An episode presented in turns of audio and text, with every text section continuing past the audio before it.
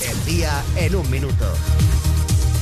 Cosas que han pasado este lunes. La llegada de inmigrantes a España aumentó un 28% en 2017 y hace crecer la población por segundo año consecutivo. Hay tantos inmigrantes que Vox ha anunciado que se rinde, que a partir de ahora será un partido latino y se llamará Bossa Nova.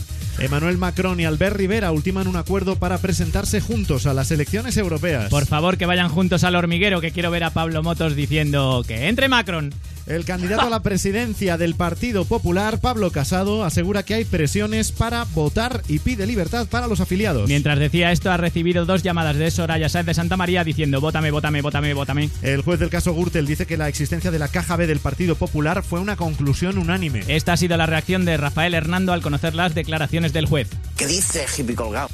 Donald Trump pide la deportación inmediata de inmigrantes sin ni siquiera comparecer ante un juez. Ahora mismo Trump se pone un cartel de abrazos gratis y al final del día le sale a pagar. China bloquea a HBO como castigo por comparar en un programa al presidente Xi Jinping con Winnie the Pooh. Es que no son iguales, uno es un líder carismático admirado por millones de personas y el otro es chino. Belén Esteban graba un programa en el que entrevistará a famosos dentro de su coche. El primer invitado ha sido Ortega Cano y ha dicho a Belén, déjame que conduzca yo.